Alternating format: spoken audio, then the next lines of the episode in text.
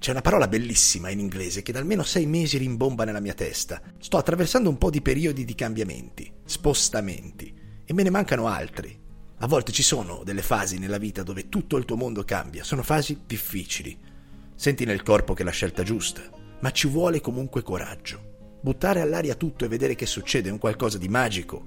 Alla fine siamo qua una volta sola, ogni minuto che passa è perso ed è meglio godersela, fare scelte difficili, provare sperimentare, viaggiare, amare senza pensare a cosa succederà se mi sbaglio.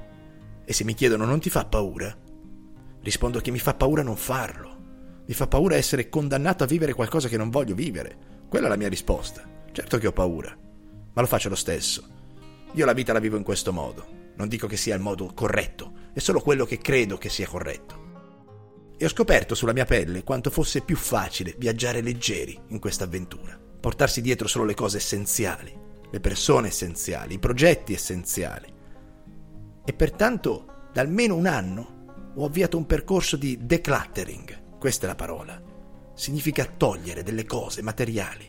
È difficile tradurla in italiano, ha un senso molto profondo. Non è che tu ti declatteri dai coglioni, declatteri l'armadio in quel senso, è un togliere per liberare, un liberare per poi ricostruire, ed è una forma di vita. Infatti oggi vi propongo questo argomento usando come base il libro di Greg McKeown, Essentialism, The Disciplined Pursuit of Less. Bellissimo. Il concetto di essenzialismo si applica sia alla sfera professionale, sia a quella personale e relazionale per quanto mi riguarda, ed è uno strumento potentissimo per riprendere in mano la propria vita. La prima idea del libro è che ogni volta che dici di sì a qualcosa, devi dire di no a tante altre i tuoi sì hanno un valore altissimo, pertanto c'è da togliersi la paura di dire no, questo non lo faccio. E come facciamo a decidere cosa fare e cosa no? Certe cose ci danno dei risultati molto più potenti, molto più visibili. Se decidi di intraprendere un cammino verso un cambio fisico, quello è il tuo sì, e ha un valore enorme, ma obbligatoriamente implica che tu dica di no a mangiare porcherie, a stare fermo sul divano, a vedere la tele, è un impegno con te stesso e serve una certa dose di disciplina e consapevolezza, che per fare una cosa bene è necessario non perdere tempo in tutto ciò che non provoca benefici verso il tuo obiettivo. Il metodo per arrivare a liberarti di tutto ciò che non è essenziale è fatto di tre passi. Esplorare, eliminare, eseguire. In quest'ordine, amici. Quindi state con me e andiamo a vedere in dettaglio ognuna di queste fasi. Cominciamo con l'esplorazione. E si inizia da qui. Per esplorare però serve tempo, di qualità. C'è da scappare dal casino della routine. Hai tempo durante la giornata di metterti a sedere senza nessuna distrazione e dedicare uno spazio per riflettere, per pensare, per scrivere, per creare. Senza l'ansia e l'angoscia che provoca l'immediatezza nel rispondere a un WhatsApp a una mail, a una chiamata. La concentrazione è un processo, è come l'acqua che bolle. Se tu metti una pentola sul fuoco e poi spegni e riaccendi, spegni, riaccendi, l'acqua non bolle Devi avere uno spazio di tempo che ti permetta di bollire senza spegnere il fuoco. Ed è impossibile farlo se ogni minuto ricevi una notifica. Quindi chiuditi in te stesso un'ora al giorno, pianifica, rifletti, evita le distrazioni che sono il male di quest'epoca. Non riusciamo più a concentrarci. È incredibile quello che riesci a fare in un'ora senza che nessuno ti rompi i coglioni. È un'arte marziale, un'arma letale. In questo periodo diventate pressoché unici. Scrivete un diario, un quaderno dove buttate fuori tutti i vostri pensieri, i vostri desideri, i vostri sogni e poi cominciate a dargli una data di scadenza. Spezzettateli in tanti piccoli passi e poi agite. Ma questo tempo è qualcosa di imprescindibile, quasi nessuno lo fa, nessuno se lo ritaglia. Anni fa io bazzicavo su Netflix, mi succedeva una cosa strana, spesso ci mettevo anche 45 minuti a scegliere che cazzo vedere. Era così pieno di contenuti che finivo per perdermi. Oggi l'ampia scelta che abbiamo su qualunque cosa ci fa perdere quasi più tempo nel scegliere che fare. Ma se tu hai le idee chiare e nitide su ciò che ti serve per migliorare, su ciò che hai bisogno per il tuo progetto, poi vai a agire a botta sicura e non perdi più il tempo a girovagare nel mare delle opzioni. Scegliere tra tante cose un lavoro. Prendetevi questo spazio per decidere cosa per voi è importante. Io inizio sempre la giornata lavorativa con una sola missione, fare almeno un passo verso la meta. Prendere un meeting, fare una chiamata, chiudere un progetto, il resto per me è ininfluente. Arrivano 200 mail, ne cancello 190. sono irrilevanti. Prima ero ossessionato, dovevo metterle nelle cartelline in ordine alfabetico, organizzarle, ripulire l'inbox perché, sai, magari ti serve tra un anno. Sembravo Rayman. Mi concentro solo su quella cosa che ho deciso di fare e che mi dà un valore. Sei tu che controlli gli avvenimenti, la giornata. Altrimenti sei succube e schiavo delle circostanze. E questo tempo la mattina per me è necessario per avviare la giornata nel modo migliore, perché se vuoi controllare il tuo futuro devi controllare le tue giornate. È quella l'arena dove si svolge la battaglia, questo giorno, oggi. E c'è una regola nel libro, tratta da un personaggio che si chiama Derek Silver, semplice e chiarissima. Nella vita dici o sì cazzo o dici no. Una questione estrema. I sì non devono essere passivi né forzati. Quando ti chiedono se vuoi fare qualcosa, deve essere un sì cazzo, con il massimo entusiasmo. Quindi da oggi, prima di scegliere se fare o meno qualcosa, applicate questa regola. Secondo passo, eliminare.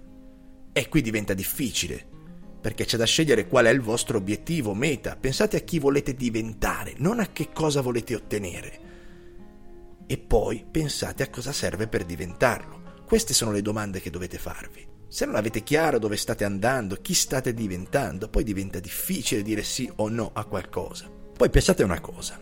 Dire di sì a tutti vi rende popolari, quello sicuramente. Dire di no fa sì che vi rispettino. E c'è da imparare a farlo in maniera ferma, risoluta, convinta. E ricordatevi una cosa, non serve dare una spiegazione alle persone. No è no. Vaffanculo. Non giustificatevi. Siamo noi a decidere come ci trattano le persone con le azioni e le parole. Poi a volte capita anche di dover abbandonare. Avete detto di sì e poi vi tocca dire di no e uscirsene in tempo è un'arte, è un qualcosa di importantissimo nella vita, sia in una relazione che in un'amicizia, che in un progetto. Se la direzione che avete preso vi sta portando in posti sbagliati, uscitevene in tempo. Saltate dal treno in corsa che si sta schiantando. Non c'è cosa migliore. Fregatevene di cosa pensa la gente, pensate a voi. Eliminare vuol dire anche tagliare, in qualunque aspetto. Per esempio in questo podcast io faccio un lavoro molto intenso di editing ma è sempre devoto a togliere, scrivo le mie idee, sviluppo l'argomento, ma poi l'esercizio più complesso è renderlo essenziale. Eliminate anche le persone che vi fanno perdere tempo, persone che solo parlano di gossip, che si lamentano, che vi portano a prendere decisioni sbagliate, persone tossiche, per circondarvi di persone costruttive, perché serve spazio per far entrare persone nuove. Eliminare porta libertà, serenità, spazio e tutto questo serve per l'ultimo passo del processo, eseguire. E qui la chiave è fare chiarezza su cosa dobbiamo fare adesso. Un passo alla volta, un minuto alla volta. Il momento di azione presente deve essere libero dai pensieri, dagli impegni che verranno in futuro, per essere il più potente possibile. Pertanto serve sempre uno spazio dove ossigenarvi, riposarvi, rilassarvi tra un passo e l'altro e mantenere l'attenzione ferma sull'attività che state facendo. Durante l'esecuzione, non pensate necessariamente alla meta finale, ma proprio a questi piccoli passi che fate, alle micro vittorie. La somma di queste cose vi rende persone diverse, persone capaci di gestire poi situazioni più grandi e difficili. Ma la vista deve andare sempre a dove stai mettendo il piede, non alla vetta della montagna. E questi passi devono diventare una routine, un'abitudine, qualcosa che non è più uno sforzo, ma un meccanismo fisiologico che sia andare a fare una passeggiata la mattina prima di iniziare la giornata. Magari all'inizio preferite stare a letto, ma a un certo punto vi mettete le scarpe e uscite senza manco accorgervene. O vi sedete al tavolo per la vostra mezz'ora di scrittura, o qualunque cosa state facendo. Cercate di trasformarlo in una routine, in una disciplina quotidiana, e il cervello si abitua, togliendo poi la resistenza naturale nel fare questi passettini. L'essenzialismo non è qualcosa che fate, ma qualcosa che diventate capire che sono poche le cose che contano nella vita, averle chiare, pensarci, riflettere e poi togliere tutto il resto. Se non sapete da dove cominciare, iniziate con eliminare quello che non volete, che non vi piace, che non tollerate, lasciando così poi spazio al resto. È più facile vedere che cosa è rimasto. Decidete che progetti intraprendere in base a come vi fanno sentire. Se prendete la strada corretta, avrete una vita piena e vi sentirete realizzati. E per capire qual è questa strada spesso bisogna fare errori, ma avere la capacità di tornare indietro, sprecando energia ovviamente, ma tornate indietro e ripartite finché non la ritrovate. Abbracciare l'essenzialismo significa tenere presente tre cose. Scegliete sempre cosa fare. Siete voi i padroni, i registi, i creatori. Secondo, solo poche cose importano nella vita. Scopritele, trovatele, tenetevele strette, proteggetele col sangue da ogni distrazione. Terzo, possiamo fare qualunque cosa, ma non ogni cosa. E se non sapete cosa fare, pensate allora al tipo di problemi che vorreste avere e che sapreste risolvere, perché ogni cammino ha ostacoli e problemi, sono inevitabili. Meglio essere convinti di quali volete affrontare e quali no. Se non sai cosa scegliere, allora pensa a che tipo di problemi saresti in grado di affrontare.